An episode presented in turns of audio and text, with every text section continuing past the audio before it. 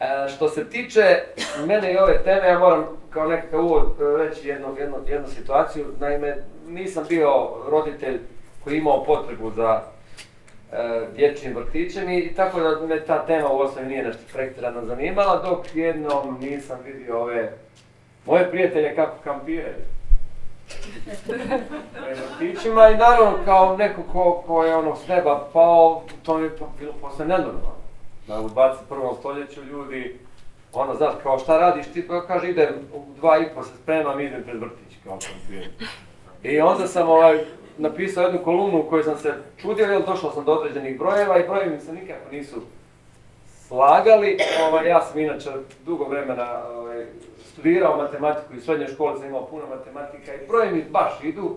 I nikako nisam to mogao uklopiti broj djece u gradu Mostaru, potrebe ljudi u gradu Mostaru za predškolskim odgojem e, i broj slobodnih mjesta. I onda mi jedan prijatelj rekao, slušaj, ako ne uspijemo večeras, upisujem ga u privatni vrtić. I onda sam pitao koja je razlika u cijeni, je li to toliko katastrofalno strašno i tu je krenula zapravo priča koja me je zapravo dovela ovdje da večeras ovo vodim jer sam stvarno ovaj, zainteresiran za, za, za ovu problematiku. E, ljudi koji će vam više govoriti, odnosno e, žene koje će više govoriti o ovoj temi, I žene strovodi. da, malo smo se nageli na ovu stranu, pošto nemamo muških naona, ali nema veze. Ovaj će sigurno ovaj, više o tome, o tome reći. E, ajmo malo ovako krenuti od ovih brojeva. Evo, ne znam, Ivan. ne znam koji od vas, Ajmo koji od da, vas... da je lakše. Minja, Ivana, Minja najbolje barata s brojevima. Minja, ajmo malo sa ovim brojima, molim te. Znači, e, koliko postoji djece u ovom trenutku koji nisu, koja nisu obuhvaćena e, predškolskim odgojem, odnosno roditelji su se snašli na neki drugi način, a svi znamo da je zapravo gotovo pa pravo svakog djeteta da, da ima predškolsko, predškolski odgoj i obrazovanje. E, I koliki su znači kapaciteti u Mostaru koje na neki način treba nadopuniti prije nego što krenemo na ovo, ovo, ovo o čemu zapravo i, i želimo pričati. Pa ja bih prije svega ovaj, se zahvalila svim prisutnim. Uvijek mene isturaju u taj red prvi kad su u pitanju brojevi. Pa 48% djece je na nivou HNK kantona obuhvaćeno predškolskim odgojem i obrazovanjem. Na nivou Bosne i Hercegovine samo 15%, ono što imamo statis- statistički. Znači, a, nismo ni približno ovaj, a, na nivou Bosne i Hercegovine ni, ni, ni polovini jel, toga. Na, pričamo o nečemu a, gdje zakon iz 2007. godine stoji u ladici sve do danas i onaj dio koji bi u stvari na neki način potaknuo roditelje i pružio mogućnost svoj djeci da prođu bar prvu godinu pre školu, ovaj, e, kako bi se socijalizirali upoznali sa svim obavezama i pravilima, ovaj, te bi im bilo lakše u osnovnom obrazovanju, bi obavezao novi zakon da sva djeca pohađaju jednu godinu vrtića i time bismo vjerovatno uključili puno veći postotak djece na nivou kantona. Ali kapaciteti su... Kapaciteti su puni, liste čekanja su, ja pretpostavljam, kod, kod kolegica u javnom ovaj, sektoru kao i u nas u realnom, u privatnom sektoru, ovaj, liste su čekanja tu prisutne, jer a, mi imamo a, obavezu, kako smo zakonski registrovani, da radimo prema standardu i normativu, bez obzira da li u pitanju privatni ili javni vrtić. Znači, ista pravila vrijede, osim Da. ovoga o čemu govorimo, a to je subvencija. Da, ista pravila vrijede a, uslijed registracije, a, poštivanja svih obaveza na godišnjem nivou, pisanja plana i programa, uključivanja stručnih saradnika, uključivanja odgajatelja sa strukom koja je deficitaran kadar. Ovdje ovaj, tek su, evo ja mogu da kažem da sam upoznata da na univerzitetu Džemal Bijedić o, imamo 10 studenata na prvoj godini i 10 studenata na drugoj godini ovaj, a, za predškolski odgoj. Znači, to bilo puno više imao sam dojam. pa prije par godina, pa ajmo reći prije nekih 7-8 godina je to bilo puno više. Ovaj, sada, i ako se taj a, fakultet završi, prije imali smo mogućnost a, na sveučilištu, a, sada se otvorio ovaj, i na univerzitetu Džemal Bijedić, o, a, tako da imali smo u suštini situaciju gdje ljudi završavaju predškolski odgoj, znači oni su diplomirani, e, pardon, profesori predškolskog odgoja ili su bachelori pa onda magistriraju i njima se više isplati sa tim zvanjem raditi negdje drugo. Da li je to u pitanju Hrvatska, da li je to u pitanju Njemačka, znači samo da nije ovdje jer je taj posao puno više cijenjeniji i plaćen ovaj, u Europskoj uniji. Kad govorimo o plaćama, e, tu ćemo doći e, na, na tu temu. Samo još da se malo zadržimo na ovim brojkama, znači javni vrtići 800-900 djece, privatni 400-500 više, jel tako? Po nekakvom kapacitetu, ali opet ne dobro. To je po onome što imamo ovaj, u evidenciji, pretpostavljam ministarstva, jer ministarstvo vrši tu registraciju i evidenciju djece. Ja mislim da se u ovoj godini upisalo i registrovalo e, više vrtića privatni i upisalo veći broj djece. Ovaj, tako da mislim da ta brojka je dosta veća. Ali ono što je najvažnije, puni su i jedni i drugi Da, praktično da. što znači da... Što znači da jednima i drugima treba a, neki vid pomoći kako riješiti problem predškolstva na nivou kantona. E da, sad ćemo za ove možda koji e, nisu toliko upoznati sa ovim terminom, e, tko će od vas malo o ovoj ekonomskoj cijeni, pošto znam roditelje koji zapravo kada govore o cijeni vrtića nemaju potpunu sliku, ne govorim nužno roditeljima koji u ovom trenutku imaju djecu u vrtiću, nego roditeljima čija su djeca izašla iz vrtića ili koja, koji tek trebaju ići. Znači, apsolutno ne razumiju što znači ta ekonomska cijena koja je zapravo ceh koji svaki vrtić mora platiti, pa parola snađi se za privatne, a ovamo već imamo jednu drugu priču. E, Ivana, vidim da su uzela mikrofon. Pa nije Minja mi ga je dala. Mogu i ja, nije problem. sad mi dobacila, nema veze. A, znači, ekonomska cijena se računa prema pedagoškim standardima i normativima, znači uključenog broja djece, za jednu skupinu je potrebno imati dva odgajatelja, na 300 kvadrata jednu spremačicu. Mislim, sve je propisano, jeli, e, standardom i normativom. A, mi smo napravili jednu i svoju računicu da ne bi bilo evo da smo uzimali nekakvu ekonomsku cijenu koju je neko tamo računao, pa smo napravili nekakve dvije vrtićke skupine, jedna jaslička skupina, kad bismo imali minimum broja djece, maksimum broja djece, taj broj ekonomske cijene se kreće od 460 maraka do 630. I to je ona priča moja iz uvodnog dijela kad sam rekla da vrtići sa specijaliziranim, licenciranim programima zaista imaju još i znatno veće troškove licenca i svega i tu naravno njihova cijena ne može biti jednaka e, ono ekonomsko. Neki vrtići imaju veći prostor, kapacitet, već, više kapaciteta, neki manje, neko može primiti u skupinu jer i to je propisano standardom i normativom e, koji broj kvadrata prostora možete imati za broj djece. Znači netko ima minimum je 18, maksimum 26 po našim pedagoškim standardima. E, netko može primiti punu tu grupu od 26 i naravno na broj djece vama nešto malo spada i ta ekonomska cijena. Ali ona definitivno nije ona koja je trenutno u privatnim vrtićima između 200 i 300 konver- konvertibilnih maraka. Naime, e, kada biste izračunali nekakvih 300 maraka i podijelili sa prosječno 22 radna dana, najčešće u mjesecu imamo 22 radna dana, vi ne biste dobili ni da je sat vremena boravka djeteta u vrtiću niti marka i pol. Znači to je ispod marke i pol. Pa evo, ja nekako pozivam sad ovdje i roditelje i svi da malo te matematičke vijuge uključimo. E, obično se negdje naša dnevna cijena vrtića e, e, vrti za jedno dijete između 10 i 12 maraka. Pa sad vi meni recite tri obroka, stručni kadar, e, sve popratno što ide, da li stvarno se može e, istrpiti za nekakvih 12 maraka, evo reći tu maksimalno. Tako da u principu ekonomski ono što je minimalno da bi jedan vrtić bio održiv, da bi bio uredno samo održiv, mi moramo razumjeti da se ne radi samo o onom što je danas. Vrtiću e, nekako se raspada se i e, didaktika i inventar. Vi morate moći uložiti ovoga nešto da biste se mogli razvijati. Ali ako ćete raditi, mi sve to volim jednostavno reći, E, imate, ne znam, ovaj papir, njegova nabavna cijena je 25 maraka, a vi je prodajete za 15. Pa mislim, gdje ste već u, gubitku? A kad ste u gubitku tom, vi ne možete svom djelatniku isplatiti normalnu plaću, vi ne mo- dostojno njegovog zanimanja, vi ne možete ponuditi nekakve dodatne sadržaje, vi zapravo ste stisnuti onaj nekakav okvir koji je potpuno nerealan.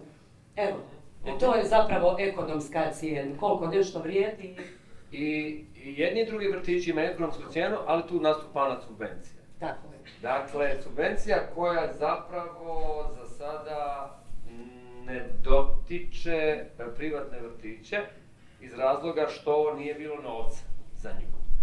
E, o kakvim ciframa zapravo na nekakvoj razini grada pričamo, koliko subvencioniranje vrtića do sada košta grad, dakle vrtića koje grad subvencionira, i kolika cifra bi bila dovoljna da dovedemo stvari e, pod znak jednakosti. Znači, da go, pošto pričamo o proračunu koji bi trebao biti Da. usvojen relativno brzo, da vidimo Ne. koja je to, Kolegica. koja je to cifra. Već je uzela mikrofon. Dobro. Pa vidite, a, ne radi, jel? Nema veze. Nema veze. Mogu ja i bez mikrofona. Ovaj, a, taj dio informacije a, malo sada možda i neumjesno da ja iznosim. A, to bi trebao biti ovaj dokument koji treba da bude pristupačan a, široj društvenoj zajednici jer ipak su to novci ovoga grada i ljudi koji plaćaju porez na kraju krajeva, mislim, evo, realno govoreći, ali ovaj, samim time imate 800 djece, u javnom sektoru za svako dijete izdvojen novac 275 maraka, vjerovatno i ostale obaveze koje njihov osnivač ima ovaj, da plati uh, ustanovama. Uh, mislim da su to dosta ovaj, velike cifre u odnosu na ono za što mi nemamo ništa. I ja bi se ovom prilikom htjela zahvaliti kolegicama iz javnog sektora koje su došle ovdje, ovaj, direktoricama, ravnateljicama i predstavnicima Zavoda za školstvo i pedagoškog zavoda što su došli da nas podrže za ta jednaka prava za koja mi mislimo da je u redu, ovaj, jer ipak ne radi se isključivo o nama, nego se radi o djeci, a to su djeca ovog grada. A otprilike da računamo 270 maraka puta 1300, Pa dobro. 1400. ok, a, dobro, ali a, imamo li informaciju, ja sam računao da će biti nešto od, od ovaj, predstavnika vlasti, pa da pitamo imamo li informaciju, mogu li se ta sredstva uopće namaknuti, pošto je za prošlogodišnji proračun bilo da ne mogu, da je kasno, da je već kako to ide. E, imate li vi neke informacije insajderske da bi se moglo, jer vjerujem da smo se ovdje okupili sa, barem sa željom da se može. Neslužbene informacije koje mi imamo Iz su- kuloara. iz kuloara, a, su da se ne može namaknuti novac onaj potreban, ali da se neki novac može namaknuti. A, mi zaista ne odstupamo od nekakvih rješenja koja bi bila neka početna rješenja, pa možda nisu idealna, ali su ovoga, nekakav početak i nekakva dobra volja i nekakav korak prema naprijed. Pa možemo u narednom vremenu da se ide dalje. Ali ja bih prepustila sada mikrofon svojoj kolegici Dominiki, e, da nam ona malo ispriča i o nekakvim ne baš tako dobrim modelima koje imamo u svom okruženju, e mi ne želimo ni to. Znači mi ne želimo da se nama daju neke populističke mjere, pa smo mi nešto tu sad super jer smo dobili ovoga nekakav novac, vidjeli smo neki jeli, e, dolar pa ćemo se pomamiti zato ako ta ta pomoć nije u korist.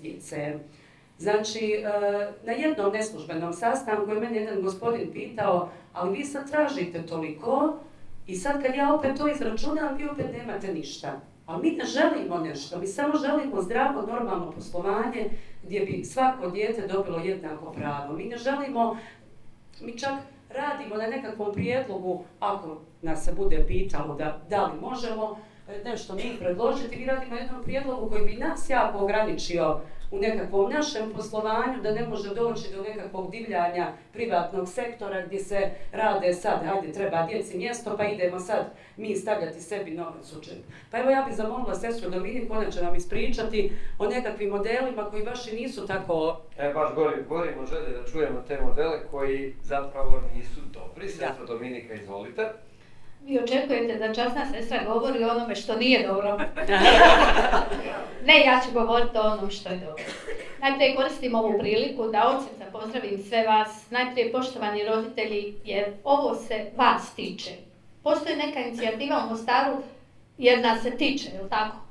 Takva neka inicijativa postoji.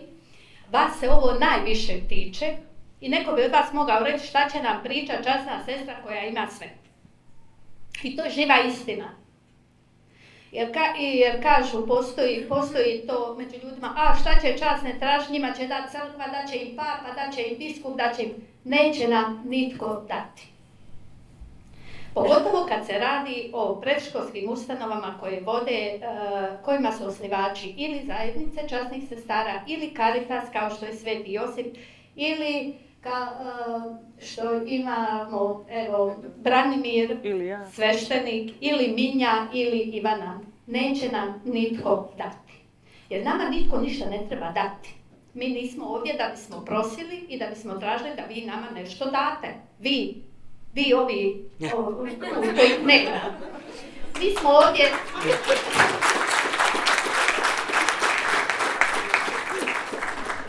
Dragi ljudi, mi smo ovdje da kažemo, e, da zapravo pošaljemo apel što su prioriteti u ovome društvu. E, Prioritet i fokus bio bi dijete. Mi smo ovdje zbog djeteta. Mi smo zbog vaše djece ovdje. Mi smo zbog naše zajedničke budućnosti ovdje. E, Ja sam spomenula nedavno jednom gradskom ocu kad su nas dolazili posjetiti, jednu stvar i rekla sam, mi zaista od vas za sebe ništa ne tražimo, jer mi nećete kupovati ni habe, ni cipele. Tražimo za vašu djecu, on koji će sutra sjediti na vašim stolicama, samo normalan odgoj. Što to znači? Da im omogućimo da danas sutra imamo čestite ljude. Koju će ulogu ti ljudi sutra u životu imati? Hoće li biti političari, liječnici, profesori, novinari, em, ne znam. Ako budu čestiti ljudi, mi ćemo tada, dragi ljudi, imati sretniju i zdraviju budućnost. Mi smo zbog toga ovdje. Mi ovdje nismo došli da bismo nekoga napadali, da bismo nekome nešto zamjerali, da bismo nešto... Ne. Mi se ovdje ni protiv koga ne borimo. Jer kad, se, kad uđete u borbu, iz borbe se izlaze ili ranjen ili poginuo. Mi se ne borimo. Mi apeliramo, dakle, na ono šta, je, šta nam se čini najbitnije, a to je da imamo zdravu budućnost. Ako, kako ćemo je imati? Ako naši odgajatelji u vrtiću nemaju dostojanstvenu nagradu za svoj rad i od plaće koju im damo oni ne mogu prehraniti svoju obitelj. A moraju raditi. I onda idu, naravno, u općinske vrtiće jer tamo imaju sve. Htjela bi se na trenutak vratiti kako smo došli do ove inicijative da se uopće, da se uopće udružimo. Dakle, korona nam je nekako pomogla. Jer u koroni su nas zatvorili. Sve su nas zatvorili. Odgajatelji i djelatnici javnih vrtića su imali sve i u koroni, i plaću, i sve što ide uz to. Mi nismo imali ništa, jer nismo mogli uzeti novac od roditelja kad djeca ne idu u vrtić. Naši djelatnici nisu imali ništa. E, To je bila, rekli bismo mi u crkvi, Božja providnost da se mi nekako pokrenemo malo ozbiljnije i da kažemo zaista bi trebali kazati da postoje djeca i u drugim ustanovama. Ovdje se sjećam, u koroni smo imali neki susret u gradskoj vijećnici gdje je jedan od vodećih ljudi kojega večeras bio je pozvan, ali nema ga, je rekao ovako, ovi naši vrtići i ovi tamo. Tada sam ja jedva čekala da dođe riječ na, red na mene, da uzmem mikrofon i kažem, voljela bih u ovom časnom domu da čujem da smo svi naši. Nema naši i vaši, nego ima samo naša djeca, naša budućnost. Kad imate, imamo sretnu djecu, zadovoljna roditelja, zadovoljna odgajatelja, ljudi, imat ćemo mentalno zdravu budućnost. Evo toliko od mene.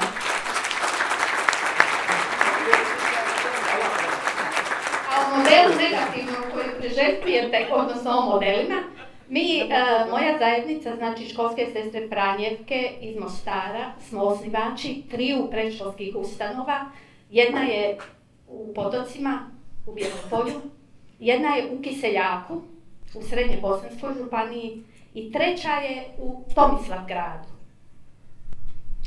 Ja sam e, imala sreću da 25 godina e, sam u predškolstvu i nekako uzimam si za pravo da o tome nešto kažem poslije 25 godina iskustva i takozvanog zauzimanja za ono šta je šta mi se čini važno, bitno i od e, javnog interesa, jer svi smo javni, nema, ovdje se nećemo dijeliti na neke druge. Imala sam iskustva da je, recimo, u jednoj općini nema javnog vrtića. Postoji samo vrtić koji imaju sestre, u koji trenutačno ide 130 djece. Gradonačelnik toga grada 18 godina Dakle, sa nekom, mi u crkvi kažemo lemozinom, znate vi što dajete one sitniše u kasicu u crkvama, sa lemozinom pomaže vrtić i time maše. Ja sam dao 18 tisuća maraka godišnje tome vrtiću. A na godišnjoj razini za jedno dijete taj dotični gradonačelnik daje 120 maraka na godišnjoj razini. A nama treba 270 na mjesečno. Drugi slučaj je gdje načelnik jednog grada šalje službeni dopis mojoj zajednici i moli nas da otvorimo još jednu skupinu djece, da je on želi podržati, jer želi upravo takav model odgoja koji mi nudimo u našoj ustanovi. On moli nas da otvorimo, a on će podržati. Postoje drugi modeli e, iz drugih gradova koje znam gdje gradonačelnik kaže ne zanima me u koju ustanovu vi vodite vaše dijete preškolsku, zanima me vaše dijete, ja želim svakom djetetu omogućiti jednake, odnosno jednaku, kako se kaže, količinu novca, participaciju, a vi roditelji birate gdje ćete. Neko kaže, ma ne bi ja nikad kod časnih sestara. Hvala Bogu, ideš tamo negdje drugo. Neko bi kod časnih sestara, neko bi kod minje, neko bi tamo, neko bi u općinski vrtić. Sasvim sve jedno. Gdje će ići dijete? Tebi odgovara ovaj model. A društvena zajednica, odnosno novac poreznih obveznika ide tamo gdje je tvoje dijete. Ovo mi se čini jedan najnormalniji model. Dakle, dijete stavljamo u fokus. Kad dijete stavimo u fokus i njemu damo ono što mu pripada, svi drugi koji se brinu oko njegovog odgoja dobit će dio toga kolača. Hvala.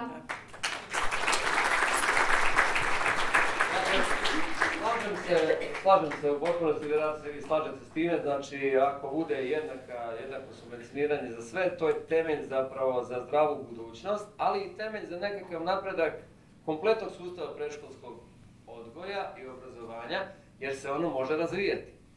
I to je krug koji se zapravo zatvara, gdje imamo potrebu za novim kadrovima, potrebu za širenjem, e, potrebu zapravo da na neki način nadoknadimo sve ono što je do sada izgubljeno. Međutim, prije nego što pređemo na roditelje, koji zahvaljujući dosadašnjem sustavu snose ogromnu financijsku zapravo e, zadaću i teret, da ne kažem, reći zapravo teret, a što ne u današnje vremena, samo da malo zaokružimo ovu priču o važnosti predškolskog odgoja. Vjerojatno je predškolski odgoj nastao onog trenutka kada je, kada se pojavila potreba da roditelji daju nekome svoje dijete jer ga oni više ne mogu odgajati, ne samo zato što rade, nego zato što su društvene norme postale takve da roditelji više i nisu mogli dati ono što se kaže najbolje svom djetetu, pa smo izmislili nakon toga, ne izmislili, pojavila se potreba i za školama, za stručnim kadrom i za svim ostalim, a mi smo zapravo sad negdje stali ni tamo ni ovom. Govorimo cijelo vrijeme o natalitetnoj politici, o potrebi da se ostane ovdje, a zapravo imamo činjenično stanje da se roditeljima užasno otežava već u startu dječjeg stasavanja. E, je li imate dojam da je ikome puna susta nekakve, nekakvog nataliteta i potrebe da se ovo društvo mijenja? Je li itko zapravo shvatio da bez ovog subvencioniranja nema ni toga? Ja mislim da zapravo je najveći problem u tome što niko ništa tu ne razumije, a priča je vrlo jednostavna. Znači, vi ako otvorite stranicu Zavoda za zapošljavanje, uglavnom su otvoreni programi za zapošljavanje žena. Uglavnom uvijek imate takav program. Mi ako ne napravimo nekakvog reda na ovoj prvoj stepenici obrazovanja, mi ćemo zapravo ugroziti opet tu politiku upošljavanja žena. Zašto? Prvo, ne dajemo imalo atraktivno zanimanje djelatnicima, znači sve manji i manji broj reći ću žena, jer uglavnom žene završavaju predškolski odgoj, evo ne moramo biti politički korekti, radujemo se nekom muškom kolegi, ali činjenica.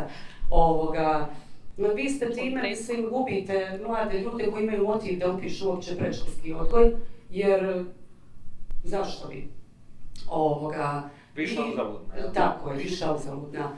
A s druge strane, e, mi ako budemo prisiljeni držati realne cijene bez ikakve podrške, onda će biti sva na teret roditelja, mi ćemo imati e, žene koje će ostavljati svoje poslove zato što će ostajati s djecom kući, jer im se neće isplatiti, neće moći podnijeti taj trošak.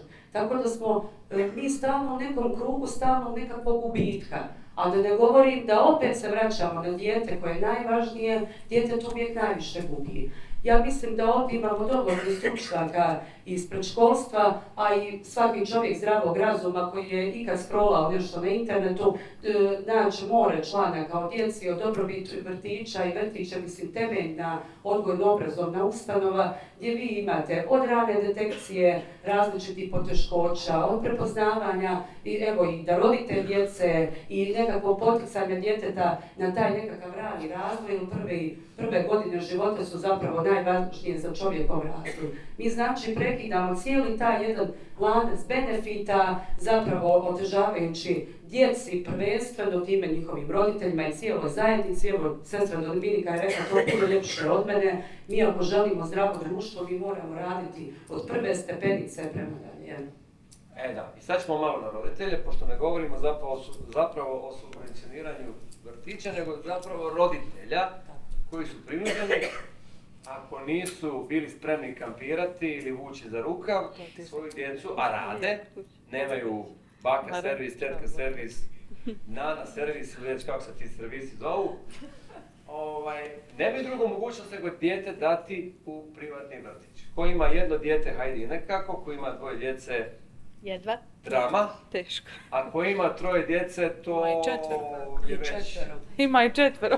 Da, Da, Znam vrtiću da. trenutno četvero djece iz jedne obitelji, svi su u vrtićkom programu. Pa znači kao u Njemačkoj dva posla za roditelje. dva posla, da.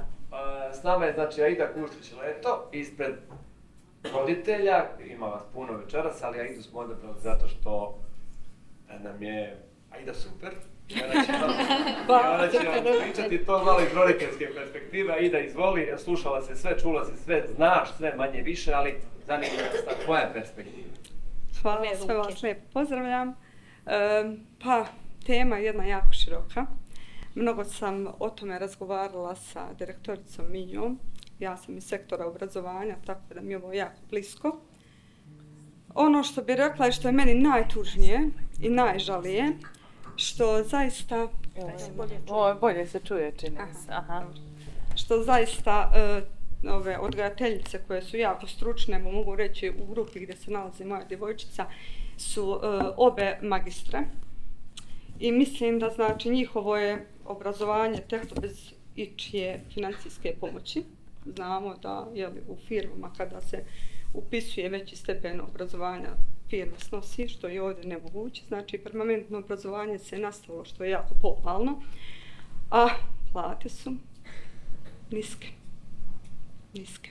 I to je nešto što, što je meni nakon nekako najžalije, jer vidim da jako puno vremena, jako puno energije ulažu u našu djecu i naravno fokus na djeci, najvažnija su naša, naša djeca. Ali isto mi roditelji moramo da, da sagledamo naše neke potrebe kada često komentarišemo te naše odgajateljice, da zaista nemamo pravo da ih komentarišemo zaista nemam pravo, jer ja govorim u, obrazovanju, ja radim u školi osnovnoj, su plate male, ali smo imali tri puta povećanja. To se jako osjeti. Sada je prvi prvo, ćemo imati još jedno povećanje, a ovdje recimo ona, tih promjena ne može doći jedino ukoliko poskupi vrtić pa naše uplate to biti Jer šta nas motivira na kraju krajeva? Motiv, motivira nas novac za rad. Jel tako? Budemo realni. da budemo, da budemo realni.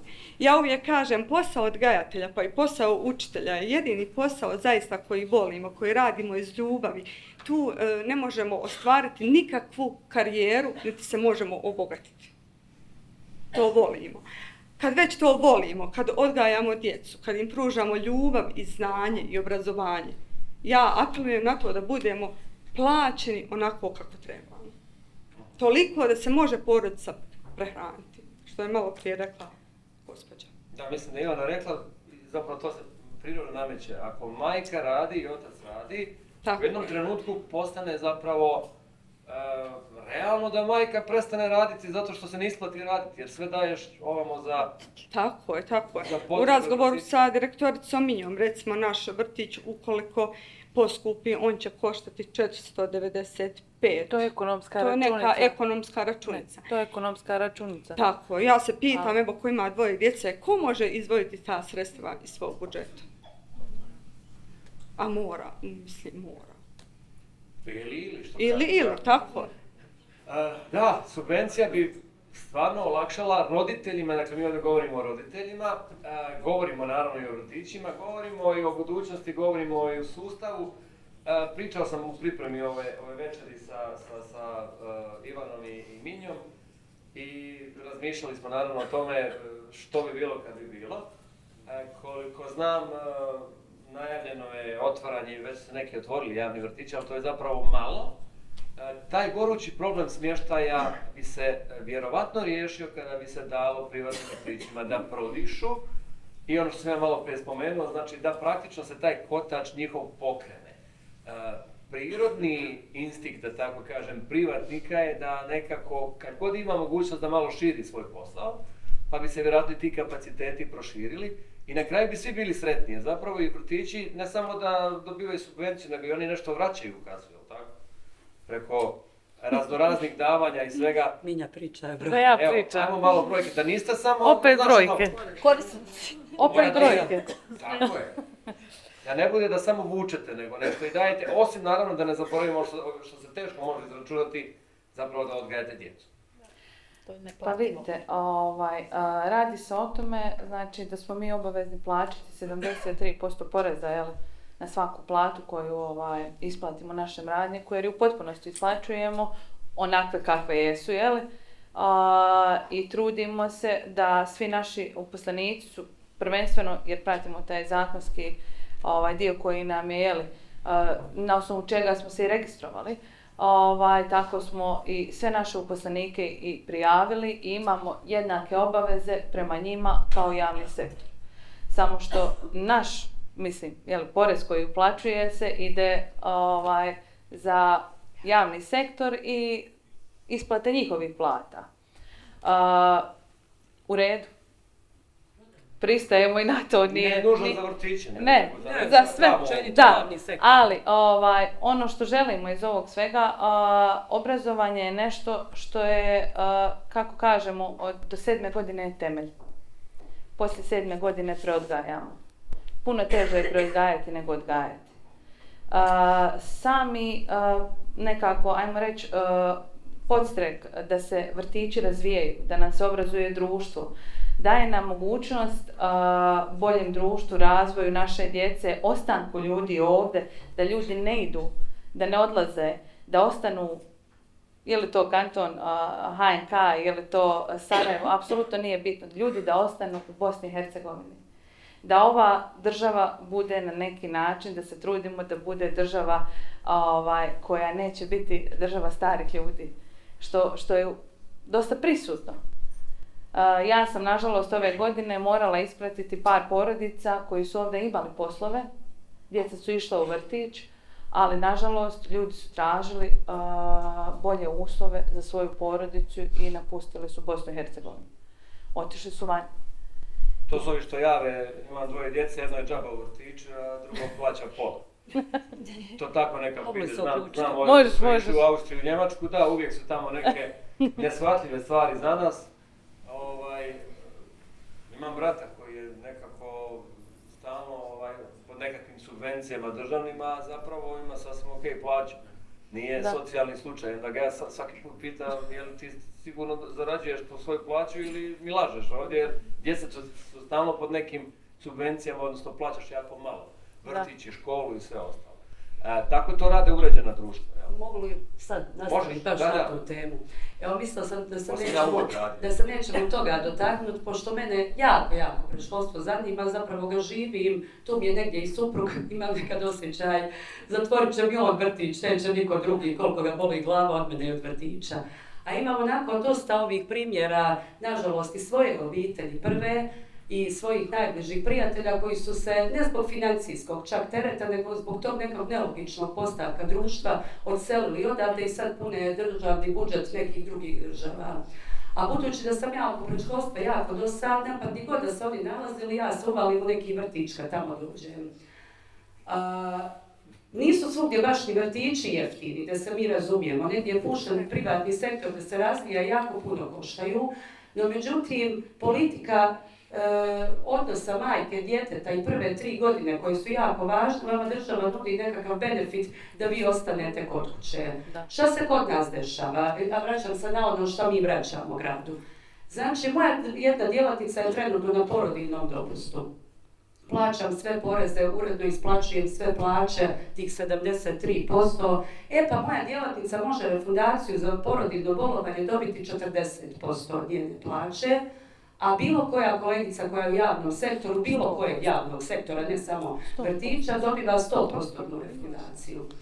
A, znači, mi iz realnog sektora punimo tu kasu, eto šta vraćamo, znači mi ono tamo punimo, ali sve ono tamo ide nekom tom tamo, jer kao mi smo privatnici. Pa nikako ja ne mogu to u svojoj glavi kod nas razumjeti, ali eto to je tako.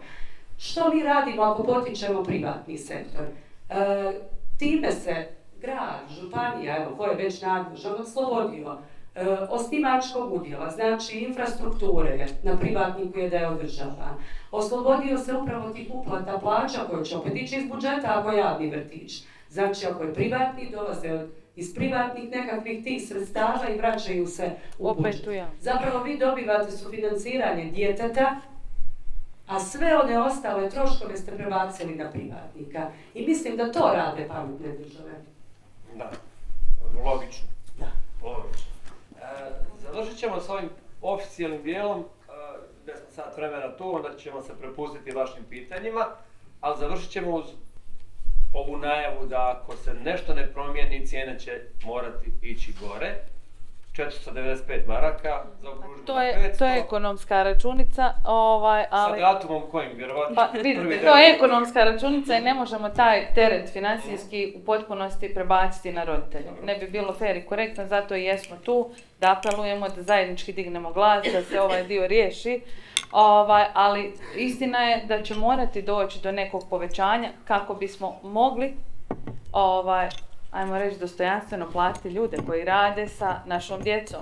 Kako bismo mogli pružiti bolje uslove i naravno taj dogovor bi bio unutar udruženja, a isto tako, ne znam kolegica da se referišem na ovaj dio, kada smo predlagali ovaj, subvencije za roditelje a, i privatnom sektoru, a, naravno mi smo dobre volje htjeli i da zajednički uradimo dokument koji će nas ograničiti u obavezama prema ustanovi, što je prvobitno u onom dijelu plata. Znači da nas obavezuje da is, is- isplatimo ovaj, plate e, ljudima koje su sada trenutno ispod svakog nivoa, mislim za ono što oni rade. Znači da imaju dostojanstvene plate, da ljudi budu, ovaj, da imamo bolje uslove, da imamo bolju ishranu, da imamo bolji e, didaktički materijal, da imamo mogućnost ulaganja u ustanovu za bolji rad s djecom. I to su neki od uslova koje, koje, bi, koje bi mi vrlo rado prihvatili ukoliko imamo mogućnost subvencije. Naravno, svjesni smo da možda ni grad ne može u prvom momentu dignuti subvenciju nam i uplatiti 295 maraka po djetetu, ali isto tako smo voljni za razgovor da krenemo sa nekom startnom cijenom koja bi nam pomogla da ostanemo tu gdje jesmo i da se razvijamo. I da planiramo u narednim godinama da idemo do te ekonomske računice. Mislim, to je jedan od mislim, modela koji je, smatram nekako i ja i kolegice iz udruženja, da je ostvariv. Ako sve jasno razložimo i sagledamo šta nam je prioritet. Otkad ste udruga, je li primijetite da postoji barem malo više slušanja, sluha nekakvog, barem za sastanke, ili ste za sada još uvijek na ledu? Mogu li Bilja dati odgovor na ovo Možeš, možeš. Što se tiče sastanaka, po našem dobrom hercegovačkom običaju, imate lijepe, zgodne, angažirane roditelje, pa onda oni vama malo srede neslužbeno da sjednete s ovim, pa malo neslužbeno s onim. Uglavnom su naši razgovori na tom nivou. Tako da sve što mi imamo neslužbeno, nijedan sastanak se nije održao, ovoga, u nekakvom kontekstu e, službenom, e, na, neki su se navodno prekinuli i tako. Ali ovoga, mi smo stvarno sami sebi obećali onda i vama da mi definitivno nikakav negativni kontekst nećemo imati na ovom izlaganju. E, kako ste spomenuli cijenu, mi nikad još nismo radili, kad smo osnovani svi zajedno po ekonomskoj cijeni, uvijek se nadajući nekakvim boljim vremenima i mi zaista i kad budemo sjedili, kad budemo vidjeli šta ćemo u narednoj godini, ako nažalost nas niko drugi ne čuje, ja znam da naši roditelji znaju da ćemo mi opet pomalo po svojim leđima ići korak po, korak kako ne bismo ispratili svog vrtića veći broj djece.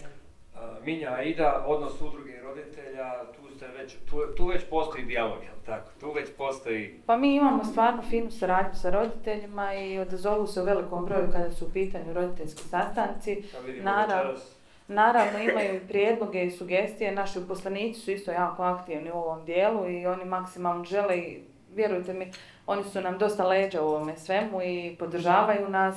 E, ne samo u vrtiću Zemzem, e, koliko sam upoznata i u svim vrtićima ovaj, privatnim koji su ovdje, koji su u udruženju.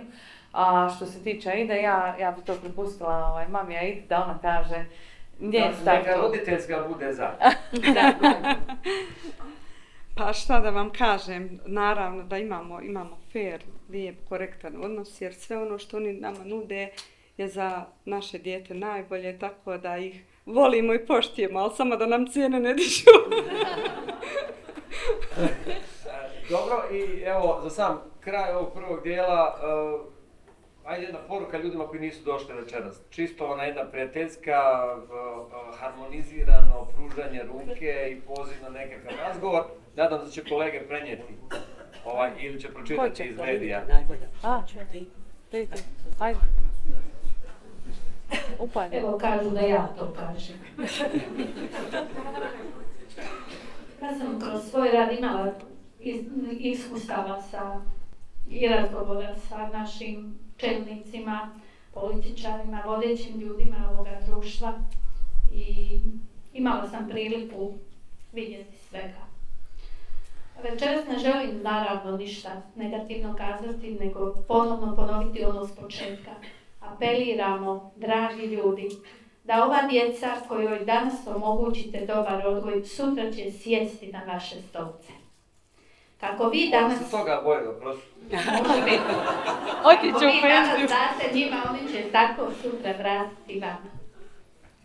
Jer oni će sutra nastaviti voditi ovaj grad, ovu zemlju, ove ljude, a vi i ja i svi mi ovdje koji smo prisutni ćemo otići. Zato nije nebitno što ćemo im dati. Što ćemo uložiti da sutra budu čestiti ljudi. To.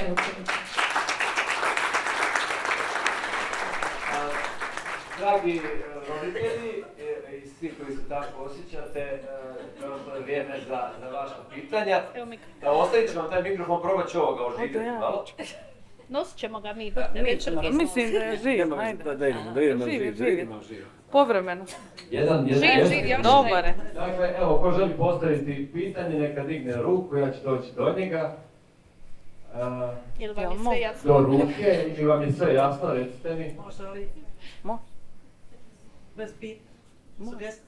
Može. Sugestija? Može, naravno, e. Inače, često ovako na, na sličnim skupovima Ljudi kažu imam pitanje, pa da sugestije. I to vam ne sugestije.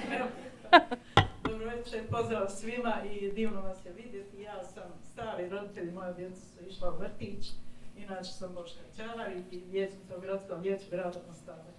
Potpuno vas podržavam za ovo sve što radite i znam da vam nije lako. Ali ako se okrenem iza sebe i vidim ovdje koliko ima 100, 200, 300 mladih mama i tata, vi sutra da a, kad budete izišli na izbore, sjetite se i birajte prave ljude koji će voditi brigu o vašoj djeci, odnosno našoj djeci. Ja smatram da su ovo sve i moja djeca, iako su moji već davno. To je jedno. Druga stvar, grad Mostar ima novaca jako puno. Mi smo na Hvala vam na toj informaciji.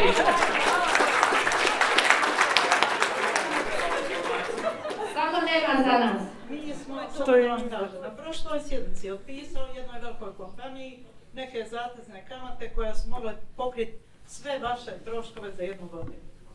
Zato budite uporni, radite inicijative, pišite, dušite, kako se to po kaže, nas vijećnike i gospodu iz Skupštine i tražite novac. Novaca tražite da se usmjeri baš tu gdje je najpotrebnije. Eto, toliko od nas. Hvala. Hvala gospodin Čelar, sad kad smo shvatili da para ima, e, da vidimo dragi gledatelji što ćemo dalje. Ajmo neku ruku da vidim neko pitanje. Evo, Ko će ići po pare? evo, već, već sam dobio. Uzeti To je to. mikrofon. Probili smo već. smo proveli zahvaljujući tetama iz ja sam mama dvije djevojčice koje imaju pet godina, one idu u dječji vrtić ulice Pjesnica kod naše drage tete Martine i tete Ivane i naših drugih teta. Ovaj, zašto razgovor počinjem zbog tete Martine? Zato što sam se ja zaljubila u nju na prvom susretu, a čini mi se da je možda i ona malo umrla. Ja nisam nikad tražila drugi vrtić nego tete Martine. Na svim slikama našeg vrtića sva se djeca smiju. Moja obitelj u teškom deficitu sa rukama baba i deda i tetaka, teta Martina ima nju pomalo. Nema. Teta Martina i teta Ivana su bile nama i našoj obitelji često babi i dede i tetke. E,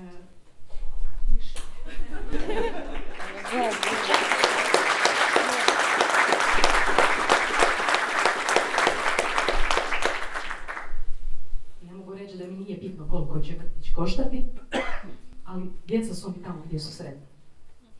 Tete paze na njih i profesionalno i paze na njih punog srca. I to je nešto što se zaista ne može sakriti. E, krenuli su u vrtić kad su imali 11 mjeseci i došli bi kući i po guzi bi mirisale na tetu. Mi ih još nismo bili krenuli učiti dane od tjedna i mjeseca u godini, došla su kući znajući to. Tete su ih naučila beskrajno puno stvari koje mi nikad ne bi stigle, pored činjenice da sam apsolutno sigurna da su bezbrižne, da su sretne i da su zaštićene dok nas nema tamo. Vrtić jeste poskupio, ali su djeca tamo gdje su sretna. Bilo bi mi drago kad bi i vrtić i roditelji donekle imali olakšicu, pa kad bi se to na određeni način subvencioniralo, a večeras što svoje djece, a što zbog naših teta, nisam mogla ne doći biti prva od roditelja koja će se ovo javiti.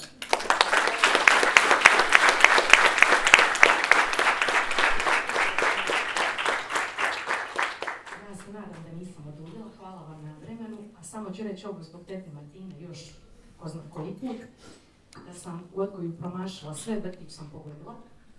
Toga, toga ovoliko izlaganje. Nadam se da će naši vrtići, a i roditelji dobiti podršku koja nam je potrebna.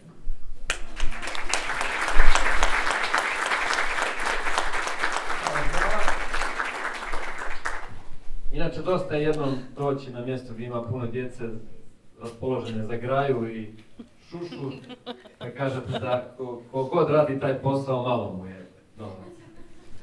Ovaj, Iskreno. Meni to svaki put padne. Čak i sa jednim. Ovaj, ajmo još neko, neko pitanje, e, ako mi nešto ostalo nejasno, jer e, da, da, da raščlanimo sve moguće nejasnoće, da vidimo ima li nekakav vaš pogled na, na situaciju. Hvala puno, evo još jedan roditelj iz istog vrtića. Ovako, potpisujem sve što je e, kolegica mama rekla. Ona, slažem se sa svima, ali evo ja bih ipak jedno pitanje.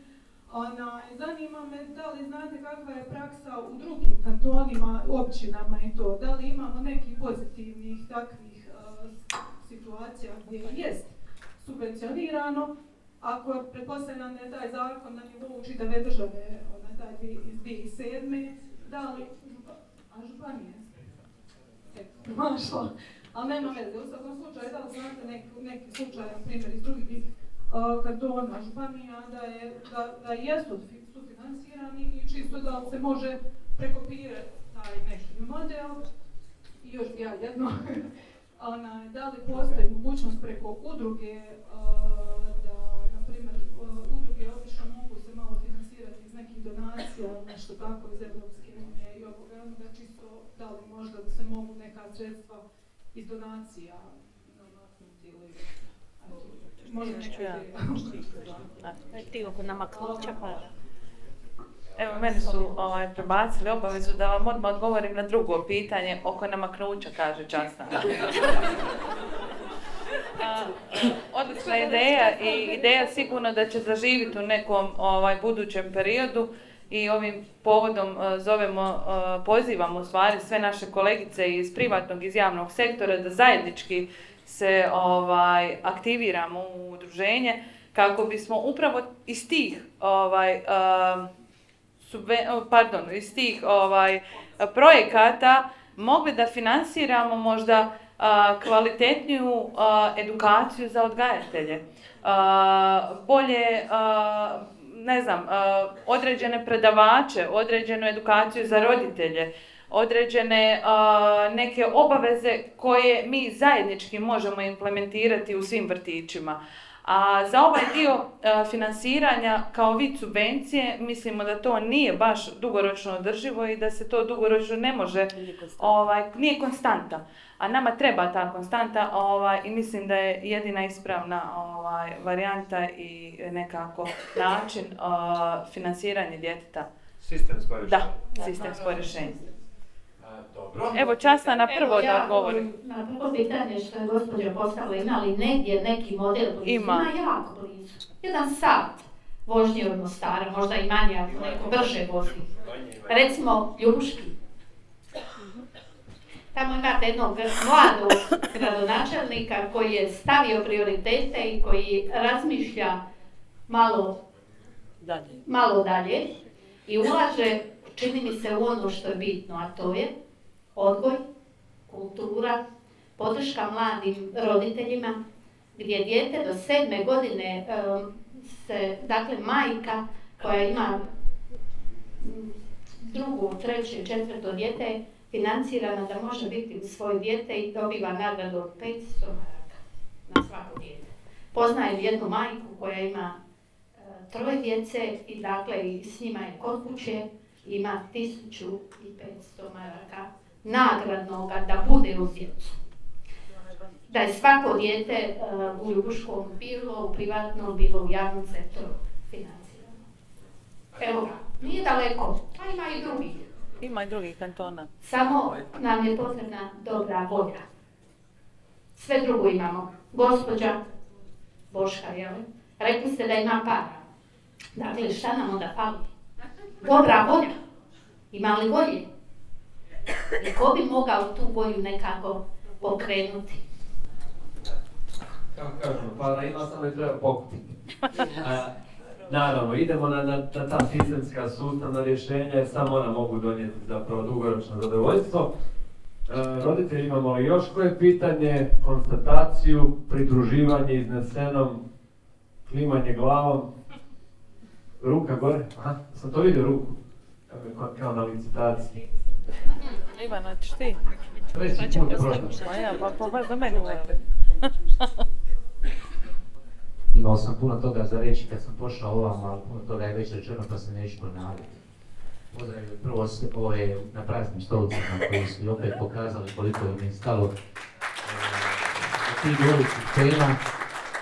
Pa lijepo je biti na prvim redovima na festivalima, rezati ljuce i ostalo, treba se suočiti s činjenicama i sa ovim užarenim temama i na taj način osvjetlati obraz samima sebi, a i onima koji su im dali podršku da mogu biti tamo na tim baš tim, baš praznim stolicama. E, bio sam, mislim nisam sam roditelj, ali svoju sam djecu upisivao prije nekih 20 godina u vrtiće i žalosti me činjenica da još uvijek tapkamo u mjestu, da ne kažem u mraku, jer one probleme koje je imala moja generacija i moja obitelj, još uvijek su aktualni problemi danas. Što je žalostna činjenica, znači da se nismo pomakli ne centimetar, metar, milimetar.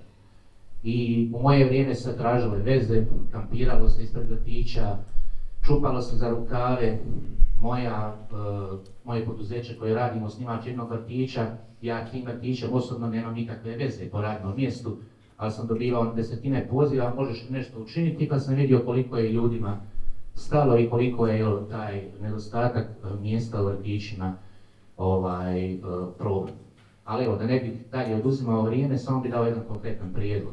Ne bih volio da bude subvencije za vrtiće, nego neka budu subvencije za dijete. Pa ih nazvati nekako konkretno. Kada ovi gradski oci, vijećnici i ovih s praznih stolica budu odlučivali u budućnosti ili o novcima kako se rasporediti, nek se ta subvencija zove voucher za dijete. Pa neka ti novci budu kanalizirani na taj način i neka onda roditelj ima mogućnost odabrati kome će vrtiću dati svoje povjerenje. A ne da se vrtiću transferiraju novci, mislim to je moj prijedlog, vi se možete i ne morate složiti sa mnom, ali mislim da će se na taj način poticati konkurentnost, kvaliteta, podizati rada vrtića i evo u konačnici mi smo od tog modela možda mogli imati uh, najviše, uh, najviše koristi. Znam da su u predizbornim kampanjama neke stranke konkretno, uh, ne bih sad imenovao neku stranku, ali davali te konkretne prijedloge, pa kad imamo tako te neke zdrave inicijative, samo je na nama da ih podržimo. Hvala.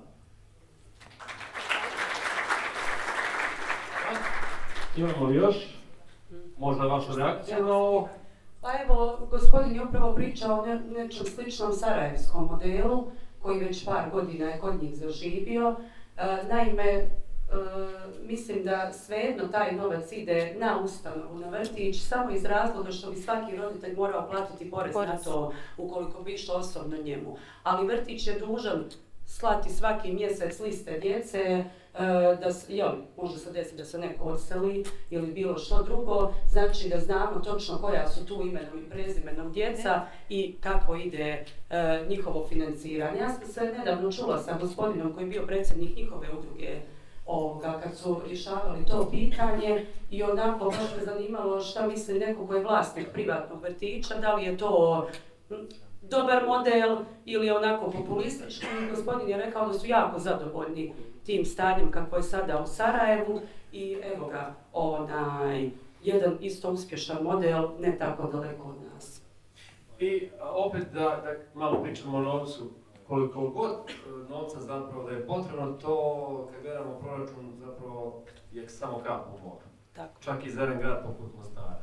Samo treba pomjeriti neku, neke druge kapi, malo ih prerasporediti pa ćemo ovo imati. Dakle, a kako proračuni rastu, vjerovatno, onda će se valjda naći nešto. Nadam se ja. Naravno iz pritisak roditelja i vas iz udruge i medija i svih ostalih. Imamo li još koje pitanje? Evo ga. Krenula su pitanja. E, Do dnevnika. Evo, ja nisam roditelj, ja sam vlasnica vrtića, ja samo željela upitati ljude koji nisu došli što je isplatnije čisto ekonomske računice. Napraviti jedan novi državni vrtić gdje mnogo, mnogo novaca treba uložiti ili financirati postojeći vrtić. Evo, neka i o tome. Da vidimo što mislite što je isplativije. Subvencija ili gradnja novog vrtića? Ja mislim da je gradnja novog vrtića isplativije, ali ako je Europska unija napravi. Ja, tako, Japani. 80% posla.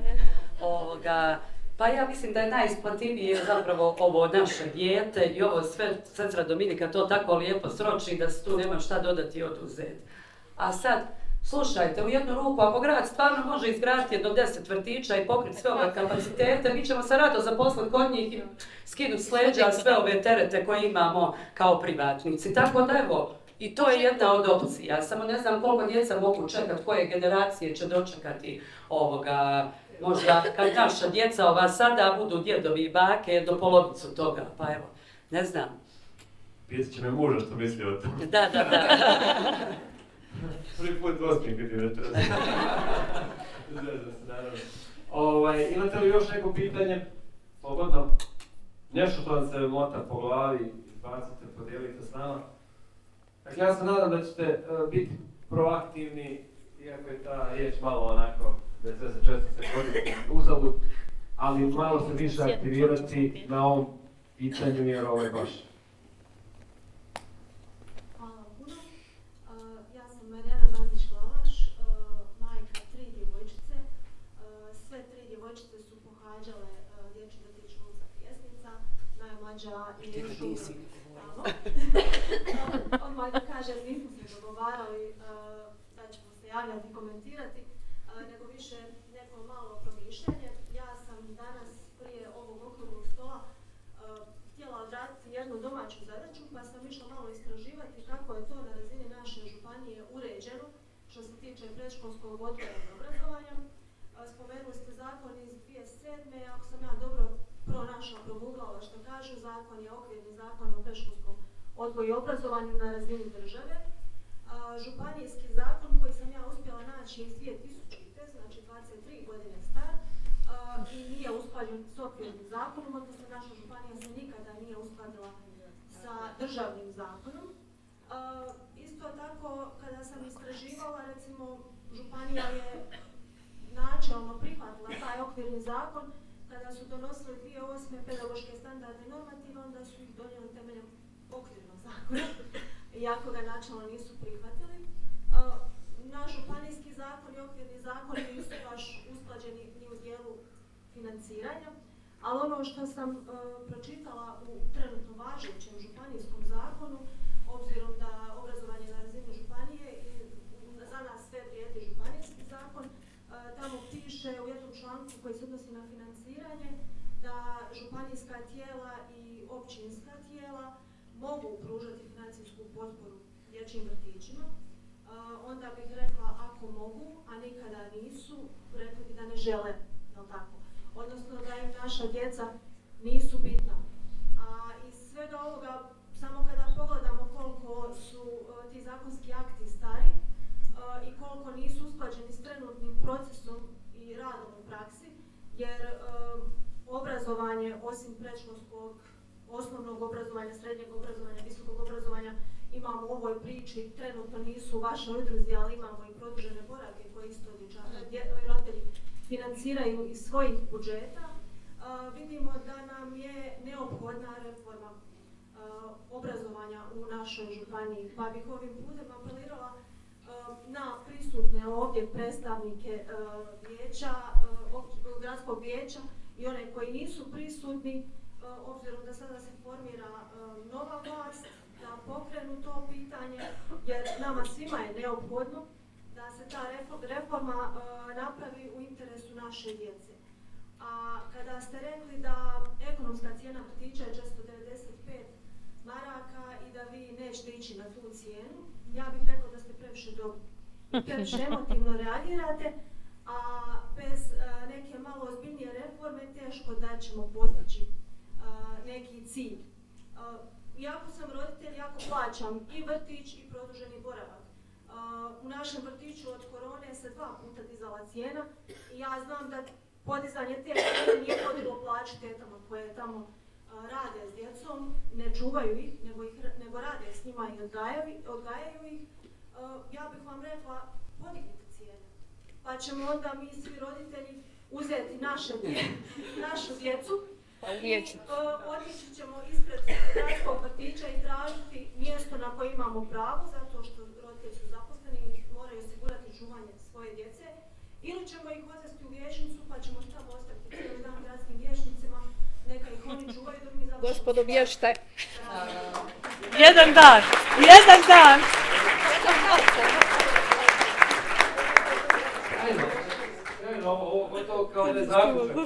Ja samo prije Marine, samo da ne zaboravim gospođi, se zahvaliti na ovako super pripremljenosti. Konstruktivni Ovoga, jako ste dobri, žao mi je što niste cijelo večer ovdje sjedili s nama, a pozivali smo imali netko, ovoga, super ste se pripremili, super ste rekli i ovoga, e, o tome se i radi, vi ste voljni, evo imali smo jedan emo- emotivni iskaz od kolegice Martine, majke mi Martina nagovorila si.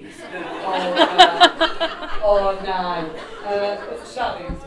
Martina, ja sam malo interno šalimo. Ovoga, o tome se i radi. Odavno su roditelji prestali birati javne ustanove zato što im se ne kampira, zato što nema mjesta. Odavno su i privatni vrtići postalo mjesta gdje roditelji isključivo žele dovesti svoje dijete. Ja sam sigurna da biste vi svi platili gdje ste zadovoljni, koliko god treba i, i uskratili sebi puno stvari da bi vašem djetetu bilo ovoga, kvalitetno i Neka dobro u prolazna vašem faza. vrtiću. A to što kažete da smo mi predobri, gospođo draga, mi ne radimo sa majicama pa ih preslagujemo vamo i vamo, mi zaista vašu djecu volimo. I ja ne znam ko može biti u ovom poslu da nema tu emociju, prije svega.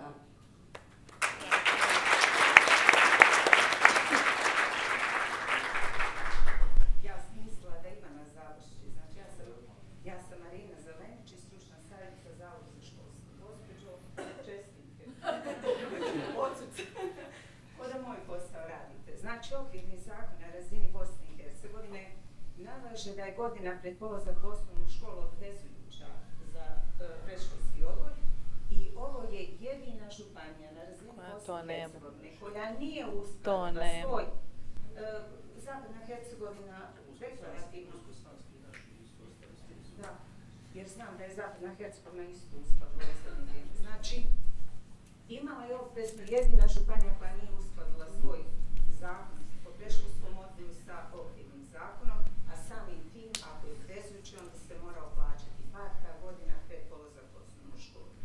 Ja bih voljela, evo prije svega čestitke kolegicama na e, udruženja koje su registrirale na ovom petlom okruglom stolu, na inicijativama koje e, evo, traže e, sa obvezom i pravom i e, nešto bih naglasila večeras. Nekako se protezalo da je vrtić mjesto gdje se čuvaju djeca. Ja stvarno kao stručna savjetnica ovdje jednostavno mora, moram reagirati. To su odgojno-obrazovne ustanove. Sve ja od njih sviju kao stručna savjetnica, meni je sve jedno, je li privatna ili javna. Ja tražim isto. Stručno, znači e, osposobljavanje, stručni rad s djecom. Oni imaju ishode, pokazatelje koji trebaju raditi s djecom predškolske dobi. Znači od e, prve godine do polaska u osnovnu školu. Sve one vode od pedagoške dokumentacije, praćenja ishoda, pokazatelja, znači sve isto. Prema tome, to je zbilja jedna ozbiljna odgojno-obrazovna ustanova.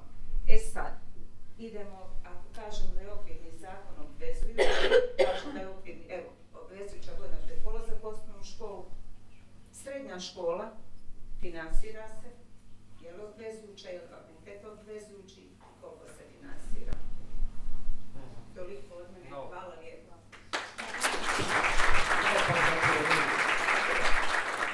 Ali mislim da zapravo jedino još jedan zaključak baš za kraj, jer o, sve smo malo ne čuli, samo nismo čuli tri mjesta koja su ostala prazna, a, a, a, a trebali smo zapravo upravo da pitamo ovo, znači u čemu je problem? Je li se ne može zbog nečega, zakon, pravilnik, ovo ono, ili Se ne smije, ili se ne, jednostavno ne da. Dakle, to je ono što vjerojatno bi sada tražio bilo tko iz grada, čak i ko nije direktno zainteresiran za to. Ali evo, nadam se da smo nešto pokrenuli. Izvolite, ovaj, završna riječ, Pa jedna, pa da krenemo dalje, jeli? Jedna zajednička. Nadam se, nadam jedna zajednička, Zajednička. završna, kao što smo i čuli naše roditelje, roditelji bez obzira na cijenu vrtića, sve će dati svoje dijete, neće ispisati tamo, kako je gospođa rekla, gdje je moje dijete sretno i nasmiješano, ali se bojim, ako nešto ne napravimo, jako puno će nam se ljudi ispisati iz grada i iz županije, a vi, mislim da trebamo taj trend polako zaustavljati. Tako je, jedino tako. Jel se slažete, roditelji? Hvala vam što ste bili divni večeras kao sugovornici, kao gosti na ovom panelu. Hvala svima vama koji ste došli i pokazali da vam ipak stalo i da se tiče što već popularni naziv jedne udruge iz grada Mostara. Nadam se da ćemo se vidjeti još koji put i ne zaboravite, naravno, kad bude prvi put stani pani, neka bude stani.